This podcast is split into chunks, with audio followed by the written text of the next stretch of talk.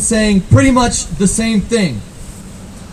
And so I'm going to repeat once again that we are in a real battle. And you say, why in the world do we keep saying that over and over again? Why do we need to keep hearing that same thing? And the reason is, one of the main reasons, is because there's a huge difference between wartime mentality and vacation mentality, isn't there?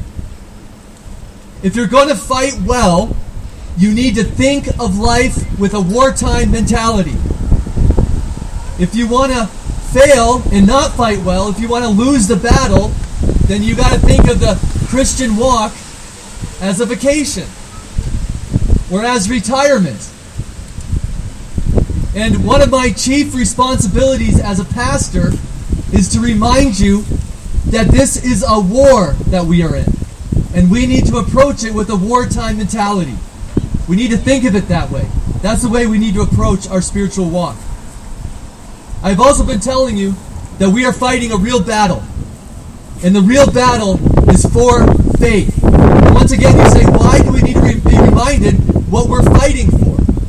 And the answer is, you will not fight well if you do not know what you're fighting for.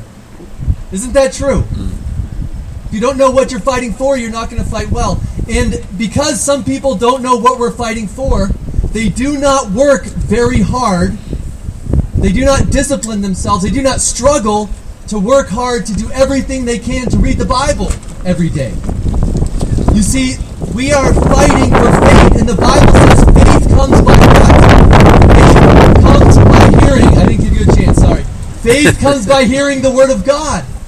That's where faith comes from. And so if you understand what this battle is about, you're going to fight hard every day to make sure you're reading the Bible. Or else you're setting yourself up for failure. Because that's where faith comes from. If we're fighting for faith, then we need to ask ourselves, what is the greatest danger? And once again, we say this over and over again because we need to be reminded of what the greatest danger in our lives are. And it's not really complicated to know what the greatest danger in our lives is. It's not coronavirus. It's not pim- pimples.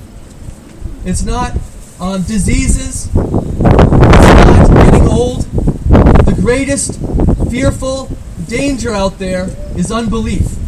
That's the greatest danger. Heaven and hell and eternity are in the balance. So our faith is really what we need to understand the battle is about and it's for, and the greatest danger is unbelief. And that's why, if you look throughout the Bible, you will find lots and lots of warnings. You will. And pretty much every single one of them is a warning against unbelief. It's a warning against falling from the faith. It's a warning, an exhortation to continue to hold fast to Christ, to not lose sight of Him. And that's what we need to hear. The enemy, all he wants to do is undermine your faith. That's all he cares about. He doesn't care how he does it, as long as he undermines your faith. So, one of the questions is that we've asked a number of weeks ago, and we're going to ask again, is what are the tactics of the enemy? We are not to be ignorant of his devices, are we? And it's good to understand the tactics of the enemy. And there are two kind of general areas that you can categorize the tactics of the enemy under. One of the tactics of the enemy is to intimidate you with fear. We saw that in chapter 36, didn't we? What's interesting is if you look at the parable of the sower, um, Jesus in the parable said one category of temptation is trouble and persecution. And because of that, some will fall away from the word. Some of them will fall away. And so, fear, trouble, persecution, this is too difficult. I don't want to lose my life. People hate me. It's, it's too hard of a path. Some will fall away. Another tactic is to seduce you through promises of better things. And once again, Jesus gave two different temptations that will cause people to fall away in the parable of the sower. And if you remember what the second one was, it was they will be other wealth, there will be other things that will look better and more promising and will cause people to fall away. In Matthew 4, verses 19. So these are the two temptations, the two categories of temptations that seems to cover the tactics of the enemy. Ray Ortlund said this, and I think he was right. The book of Revelation portrays evil arrayed against us in two forms the great beast to intimidate us, and the great whore to seduce us. And if you go to different places in the world, I think you'll see one tactic seems to be predominant, doesn't it? To some countries and it's fear. It's the fear of persecution that's predominant. And you go to other places like America where we are so easily seduced, aren't we? By the pleasures and the promises and the things of this world to turn away from the faith. The promises of this world are all around us. And they are a great temptation to fall away from the faith, follow our pleasures, to seek our glory, to follow our desires. Know, after looking at this passage, chapter 39 of Isaiah, we will see both tactics. In chapters 36 and 37, we saw the Assyrians attack Judah with fear, didn't they? Primarily fear. They attacked Judah with fear. And they wanted to destroy their faith in God with fear. And if you remember, um, they bombarded Judah with one attack after another, trying to get them to come down from their faith. Now in chapter 39, we're seeing the other tactic. The Babylonians will be as a snare and a trap for Hezekiah, offering him glory, peace, comfort, and security. Ray Ortlund said this once again. He said, He overcomes the beast, right? Hezekiah has overcome the beast, only to fall into the arms of the whore. Satan is not only in the exterminating Hitler, right? The Hitler, the fearsome, awful dictator of Hitler, but he's also in the smiling person of this world who promises the world to you as long as you give him their allegiance. In this passage is therefore a warning to us. Be warned of the seduction of the enemy. So, first, we see that temptation towards unbelief can come into our lives in very sneaky ways and from surprising places. Such a temptation comes to Hezekiah in verse 1. At that time, Merodach Baladan, the son of Baladan, king of Babylon, sent envoys with letters and a present to Hezekiah, for he heard that he had been sick and had recovered. So, first of all, who are the Babylonians? And there's only a couple things at this point we need to know about the Babylonians. First of all, the Babylonians were from a far country. And second of all, the Babylonians were rising up to be the only people who could really become a rival to the great Assyrians. The Assyrians were the dominating world power. Right? I just have to shout a little louder. The, the Assyrians were the dominating world power. And uh, now the Babylonians were starting to rise up to be a rival to them. So, what is going on here? We have to remember Hezekiah was sick, wasn't he? Last chapter, chapter 38. He was sick and he almost died. Right? If it wasn't for God intervening and miraculously and powerfully granting him 15 more years, God to the rescue. Hezekiah prayed and cried out to God, and God healed him. That was the last chapter.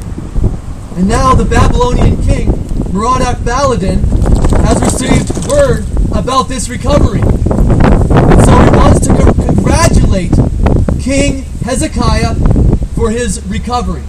He wants to say, Congratulations, you're better. And so he sends this envoy with a present to congratulate him. What a nice guy, right? What a nice king the Babylonian ruler is. Well, we have to think about this for a second. There's something fishy going on here. This sounds a little more like flattery than anything else.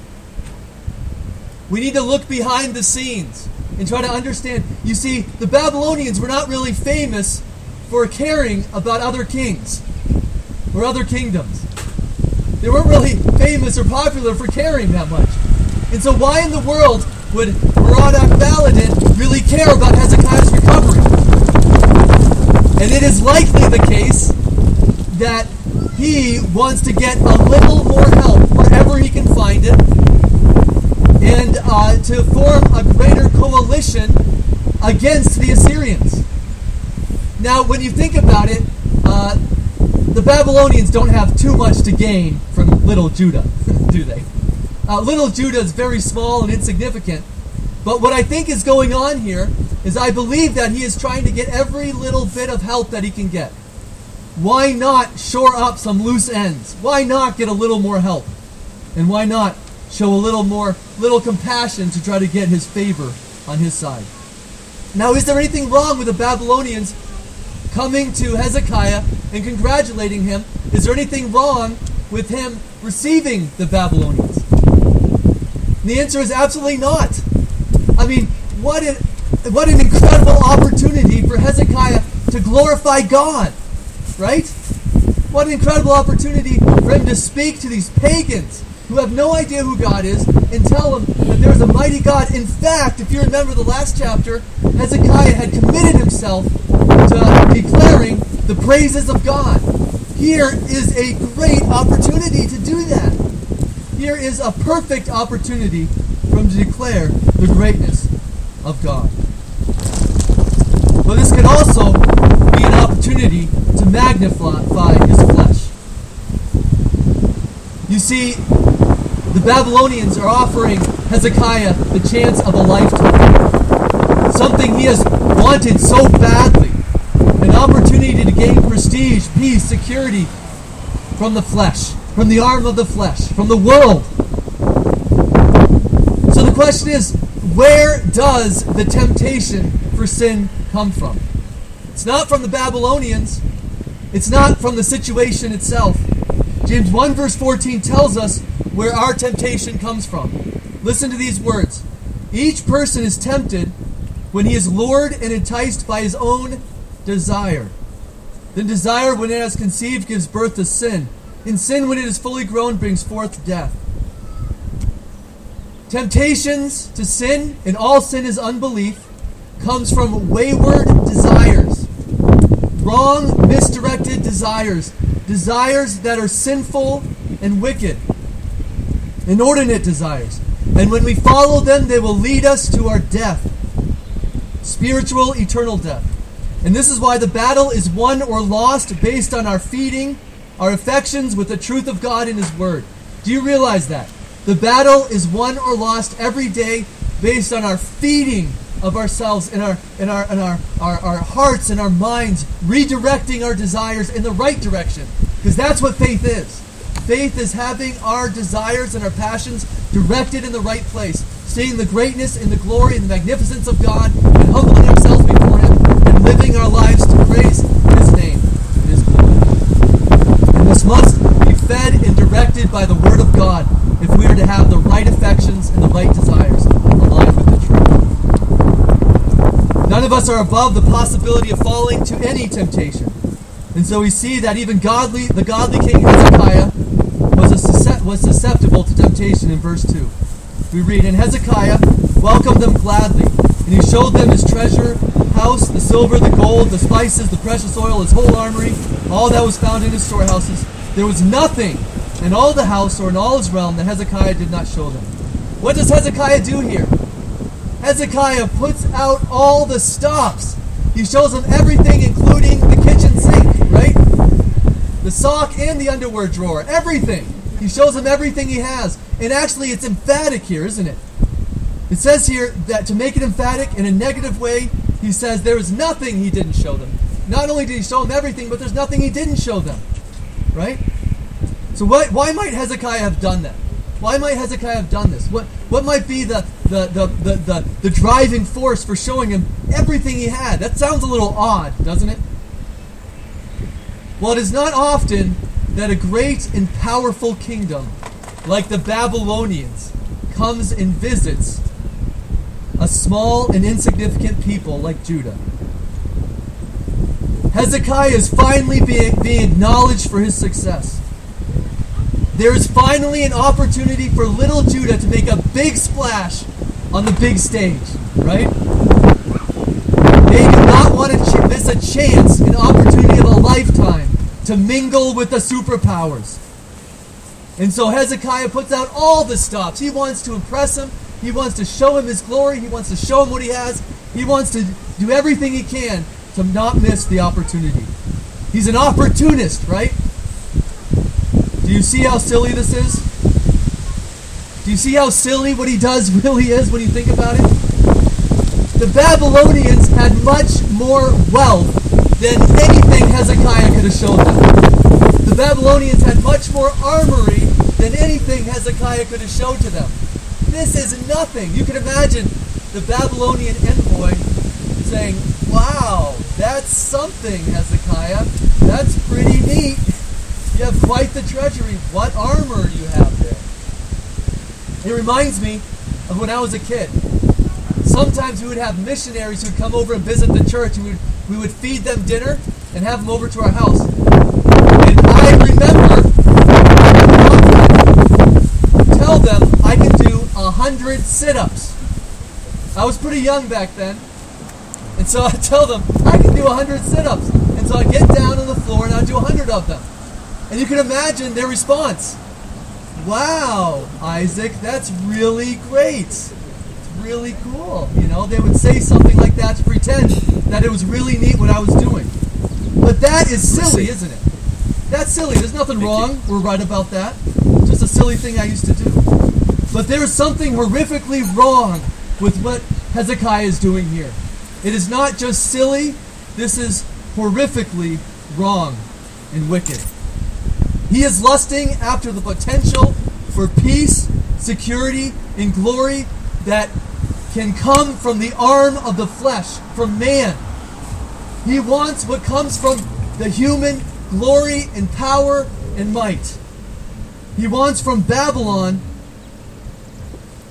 he wants from Babylon safety and protection from himself and his people and a little glory along the way. So, in order to do this, he magnifies himself. He shows them his wealth. He shows them his power. He shows them everything he has. Why else would he have shown them what he has? Why else would he have showed them all his treasury and all his armory? So you say, No, Hezekiah, what are you doing? This is how the pagans act. This is how the worldly people act. The worldly people magnify what they have. The worldly people boast in their glory. The worldly people try to attack, try to attract the help and strength of the world. What are you doing, Hezekiah? Isn't this how anyone wins favor with the world? We have to show the world what they love. If you want to connect with the world, you have to you have to show the world that you have what the world loves. God. You have to impress them with worldly wisdom, with go. worldly wealth, with worldly things, and with worldly sinful desires. And we know that the only hope that Hezekiah has for salvation is not found in worldly powers. We know it's not found in his power, and we know it's not found in the Babylonians. We know where it's found. And the only place for any salvation to ever be found is in Christ Jesus. It's in God, it's in the Messiah, it's in His salvation alone that we are saved, and nowhere else. This is the entire message of Isaiah, chapters 1 through 39, has been there is salvation in no other name under heaven. The only salvation is found in Christ Jesus. Only God can save. Not only that, but the message has not only been spoken, but it has been demonstrated. Hezekiah has just been healed. Hezekiah has just been healed from certain death. God has come down and healed him miraculously. Not only that, but we saw the Assyrians turn back at the gate. God has proven that He is the one who saves. It sounds like Hezekiah has forgotten who God is. It sounds like Hezekiah has forgotten that one central truth of his life that God is the one who saves. He has become too big for his own britches, you might say. His head has begun to swell up, and he's forgotten who God is. And so, what is wrong, you might ask? Well, the parallel passage from 2 Chronicles 32, verse 25, tells us what is wrong, and we already know what is wrong. But listen to what it says. And this is the parallel passage from Second Chronicles chapter 32 verse 25 that Hezekiah did not make return according to the benefit done to him for his heart was proud so the question we need to ask ourselves is what does pride have to do with not trusting in God? Does pride have anything to do with failure to trust God? And the answer is yes. They go hand in hand. They always work together. When we become prideful, when we forget who God is, and we magnify ourselves in our minds, we will not trust God. We will fail to trust God when we lose sight of the greatness and the glory of God, when we lose our dependence on Him for everything, we will automatically become prideful and arrogant and not trust in Him. It's just the way it is. It always happens that way. When we humble ourselves before God, when we are dependent on Him, we will trust in Him. When we see Him for who He is and His glory and His greatness, we will trust Him. So, my question for you is Does it surprise you that this great king Hezekiah, the godly king, if you remember, the testimony of scriptures is that he was a godly king. Remember the epitaph, the, the summation of his life from God himself in Second Chronicles is that there was none like him.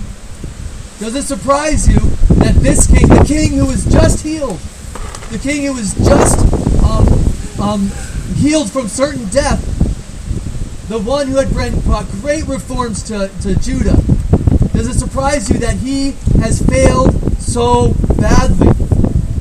Does that surprise you? If it does, then you probably do not understand yourself very well. If this surprises you, then you do not understand your sinfulness very well. If we know our own hearts, we would not be surprised. Yes, be surprised at sin. Whenever we see sin, we should always be surprised at it. Sin is wicked, it is abhorrent, it is awful. So I'm not saying don't be surprised when you see sin. But I'm be, what I'm saying is don't be surprised when people sin. Because that is our wicked, selfish nature. Even the best of us are susceptible to anything. I think of the song that says, Prone to wander, Lord, I feel it. Prone to leave the God I love. There are no exceptions.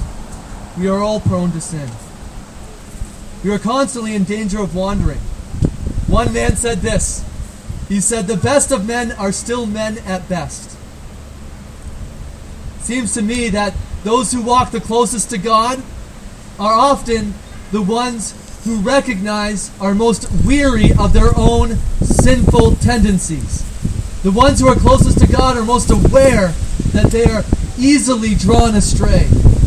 Those are the ones who are closest to God and, and look to Him and depend on Him the most. And this should serve as a warning that none of us are outside of the boundaries of the temptation to sin. We must be warned that every one of us will fall into temptation. So God knows our hearts, doesn't He? And His Word is His tool for interrogating our hearts. And so here God interrogates Hezekiah through his prophet Isaiah in verses 3 through 4. And without any apparent warning, here comes Isaiah. Uh, Hezekiah and all the kings must have become weary of Isaiah walking in unannounced. You know, here's a man who from God can know your attitude, can know your reasons for doing things, and can know what you did behind closed doors. And so here comes Hezekiah barging in to the king with something to say. Here he comes again. And so what makes it even more unsettling is he he he he, mixes, he mixes all of the niceties, all of the formalities. He nixes them. That's the word I was trying to look for. He nixes all the formalities. And he goes and he goes right into questioning him. Whenever someone does that, you should beware. There's something you're going to hear that probably you don't want to hear. So what does he say? He asks three questions. First he asks, what did the men say? And Hezekiah decides not to answer that one. Perhaps he knows that they talked about forming an alliance. I don't know, maybe. And so he knows Isaiah wouldn't be happy with that. But he asks the next question, and he says, Where did they come from?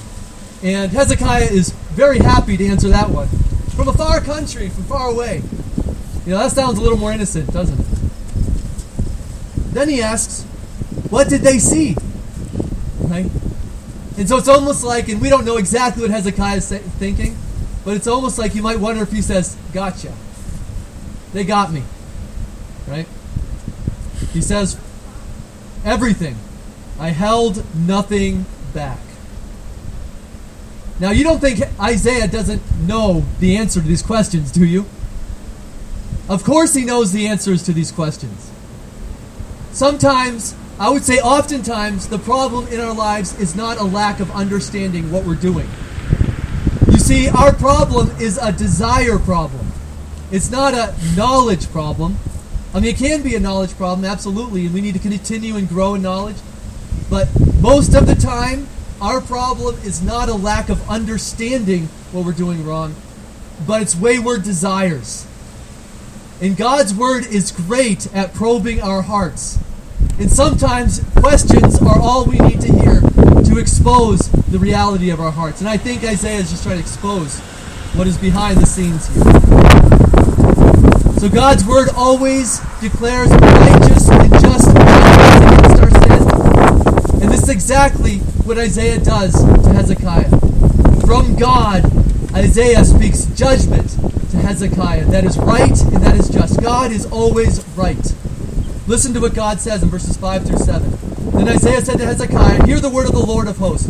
Behold, the days are coming when all that is in your house, and that which your fathers have stored up to this day, shall be carried away to Babylon. Nothing shall be left, says the Lord.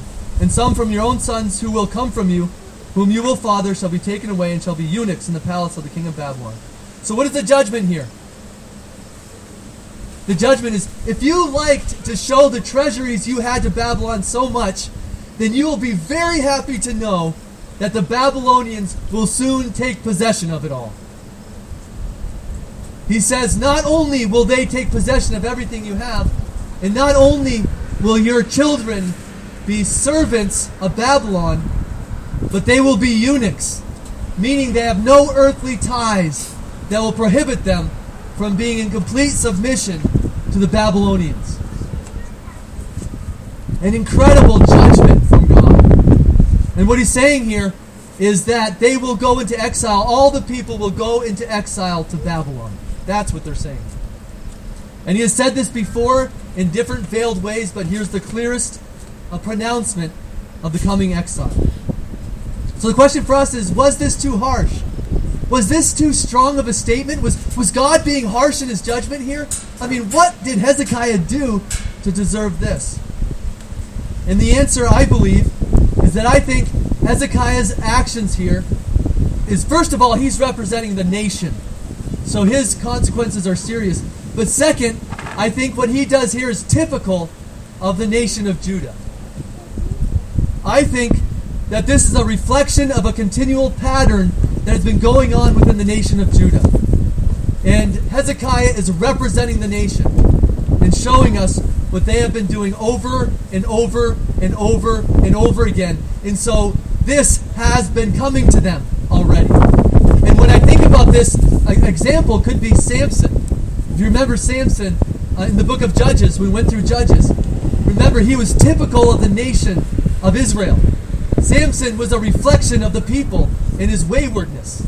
And the same we could see with Gideon. And I think the same is here with Hezekiah.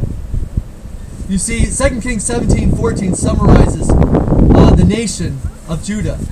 They would not listen and were as stiff necked as their fathers who did not trust in the Lord their God. You see, this is a reminder of the way God works, isn't it? The judgment here is a reminder of the way God works and the way sin works in our lives. You see, it is often the case, whatever we love the most, Whatever we cherish outside of God will come back and destroy us. Whatever we hold dearly to us in the place of God will end up destroying us. You see, you can't take fire into your arms and not be burned by it, can you? And God here shows us that whatever we embrace will end up destroying us. It's not God. This prophecy about exile to Babylon serves as a primary hinge point to the whole book of Isaiah. And I want to quickly say this because we'll talk more about this later. But chapters 1 through 39 is one section of the book of Isaiah. And here we move. See, that first section was all about the danger of the Assyrians and really the danger of not trusting in God and turning to the nations for help. And so they said, You will not be saved if you turn to the nations for help. Turn to God for salvation, right? It's a great big warning. And so judgment after judgment after judgment. And now from chapter 40 through 66, they are in Babylonian captivity. They are in exile to the Babylonians. And now they are wondering, is God God? Is God going to save us? Is there no hope for us? And so what we hear throughout these chapters is primarily comfort, comfort, comfort. God is going to save his people.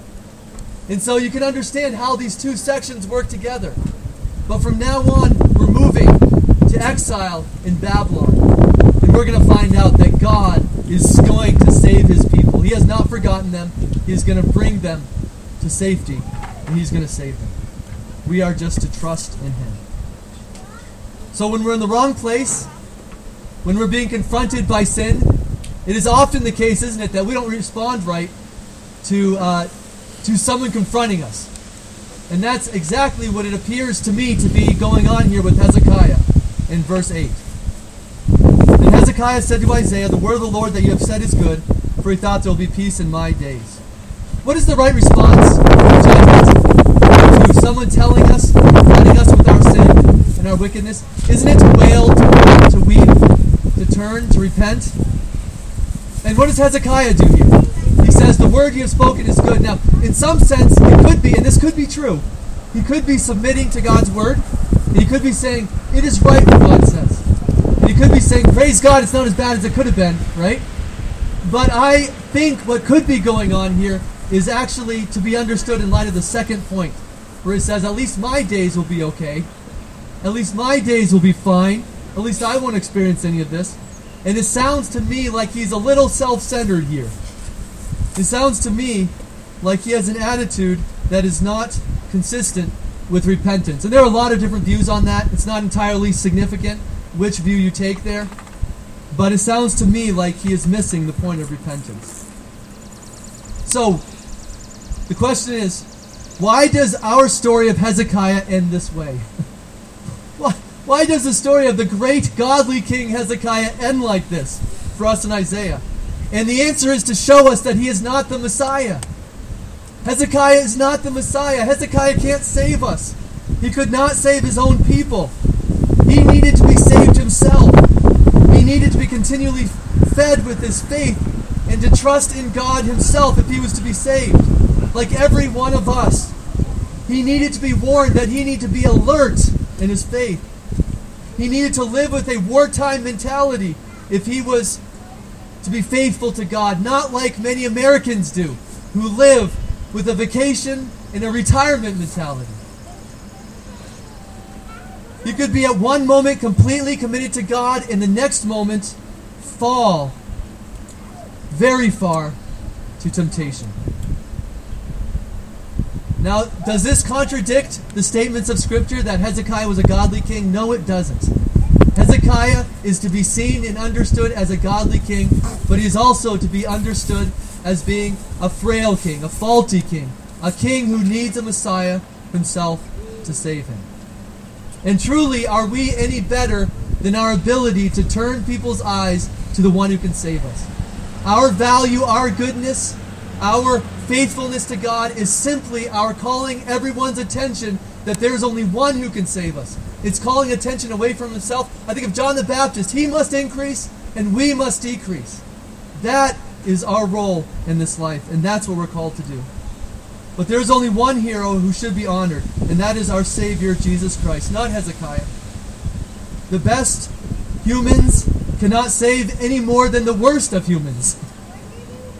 Jesus without, was without any blemish, and that's why I can say in Hebrews 7, verse 25, he is able to save to the uttermost those who draw near to God through him. 2 Corinthians 5, verse 21 tells us how Jesus is able to save us to the uttermost. Hear these words in glory and rejoice in Jesus Christ. For our sake, he made him to be sin who knew no sin, so that in him we might become the righteousness of God. It is only through his substitutionary work on the cross that we are able to be saved from our sin. It is only through his righteousness that we can be saved. And there's nowhere else Only His work on the cross can save us. So our response must be to repent and turn to Him and be saved. Our lives should look like this look at Him and be saved, stare at Him and live. Stare at Christ and live. Never look away from Christ. Our whole lives our understanding and looking at Him, at Him every day. This means the greatest danger for any of us is falling away from the faith. And isn't that so pertinent today? You know, um, there's been a lot of talk recently about people abandoning the faith. I think of Josh Harris, a man who wrote some great books, books that I am thankful for today, who has abandoned and turned away from the faith. I think of a, a recent a Christian artist. I don't know who he is. He's Jon Steingard of Hawk Nelson, who recently renounced the faith. A friend of mine on Facebook recently renounced the faith. He said he no longer believes. And by the word, by the, by the way, there is no such thing as really an atheist. The Bible says that there's no such thing as an atheist. In Romans 1, verse 20, we read Since the creation of the world, God's invisible attributes are clearly seen, being understood from the things that are made, even the, his eternal in power and Godhead, so that men are without excuse. Everyone knows God exists. We just want to suppress it. We don't want to believe that we are accountable to God. We don't want to believe that someone is that we're going to stand before someone and be accountable to him. And so we suppress the truth and convince ourselves that we don't believe that God exists. But everyone does believe God exists. We just don't like it. And that's what faith is, isn't it? Faith is bowing to God and confessing that He is rightfully Lord and Savior. So this is not new, by the way. Remember Demas with Paul in 2 Timothy 4, verse 10? For Demas, in love with this present world, has deserted me and gone to Thessalonica. How about Jesus' own disciple, who was with him for three years, Judas, who betrayed him? This is why you and I need to be warned and exhorted to continue in the faith. 1 Corinthians uh, 10, verse 12 says, Therefore, let anyone who thinks that he stands take heed lest he fall. 2 Corinthians 13, 5, Examine yourselves to see whether you are in the faith. Test yourselves, or do you not realize this about yourselves? That Jesus Christ is in you, unless indeed you fail to meet the test. Matthew 26, 41, Watch and pray that you may not enter into temptation. The spirit indeed is willing, but the flesh is weak. Over and over and over again, you'll hear such warnings. Is Christ at the center of your life, or has he moved to the peripheral? Is Christ at the center of your lives, or has something else become the center of your life? Are you working hard to keep the Word of God in the center of your, of your, of your mind and your heart? Has some kind of success, money, health, or anything like that encouraged you to become independent from God? How easily can success and wealth and health keep us from holding fast to Christ and give us a false sense of security and a false sense of pride? Have you had some spiritual victory in some area of your life and become deceived into thinking that somehow you have secretly elevated yourself beyond the need to fight anymore? Isn't that such a great danger of thinking we have found the secret and therefore I don't need to struggle and toil and fight anymore? That's so dangerous. We will fail if that's what we think. We never move beyond the, the need to fight in this battle. It is hard, it is difficult, but we must fight until the day we die, until our last breath. It is a battle, and we never move beyond the need to fight. Or do you think that grace from some past victory will give you a pass from the battle that you are facing today? The Bible never gives us, uh, we never can store up grace from the past. We need new mercies, new grace today. His mercies are new every morning. Great is His faithfulness. Amen. Everything we need is in Christ, and He has what we need today. We need to go to Him. We need to depend on Him. So pray like this Search me, O God, and know my heart. Test me and know my concerns. See if there's any offensive way in me, and lead me in the way everlasting. And we know we are in the right place when we say this Not to us, Lord, not to us, but to your name give the glory from Psalm 115, verse 1. And so I'll close with this thought. Every one of us need to become good at warning and exhorting each other. I know I've said this before, but this is so important for us as a church. If we care about each other, if we love each other, then we will learn how to warn and exhort each other. We should be the primary people who warn each other. If you see someone going astray, if you think they might be, even if they're not, if you think there could be an issue, warn each other in a loving and caring way. That is how we love each other. And we should continuously be exhorting one another. We should become good at that. That is what we are called to do. I am responsible to be a chief exhorter and a chief warner of your guys' lives. And I pray that you become good at that as well. That all of us learn to do that. Hebrews 3, verse 12 through 14 tells us beyond any doubt that that is what we're supposed to be doing. Take care, brothers, lest there be in any of you an evil, unbelieving heart, leading you to fall away from the living God. But exhort one another every day, as long as it is called today, that none of you may be hardened by the deceitfulness of sin. For we have come to share in Christ if indeed we hold our original confidence firm to the end. Eternity is at stake here, you guys. God has a means for preserving us, and we need to continue to exhort and encourage each other if we love each other and if we care about each other. Let's pray. Dear Father, thank you for the marvelous blessing, for the great and incalculable gift of your Son. Thank you, Lord, for sending your Son to this earth so that undeserving, wicked, hopeless people like myself can be saved from our sin and have hope of eternal life with you. Lord, thank you for your amazing grace. Thank you for your great goodness. But, oh Lord, we are so prone to wander. Lord, we're so prone to wander from your gracious, gracious salvation. We're so prone for our eyes to turn to other things, whether it's persecution, whether it's the difficult struggle of following you, whether it's the things of this world that can look so inviting and so good. Lord, I pray, Lord, that you would give us a sober mindset. I pray that you would enable us to take seriously the things of God. I pray that you would make us able to exhort and warn each other and to test our own hearts as well. Lord, to, to warn our own hearts, to, to, to look at our own hearts, Lord, to search ourselves and know if there's any wicked way in us. And I pray, O oh Lord, that you would search us and try us and see if there's any wicked way in us, and that you would lead us in the way everlasting. Lord, may we continue to boast in you alone. Lord, may we see that our God is mighty. May we have opportunities this week to tell our neighbors, to tell our friends, to tell our fellow believers, Lord, to remind them, Lord, to tell those who do not know you for the first time that there is a God who is mighty to save and that you are the one who can save us. In Jesus' name, amen. Amen.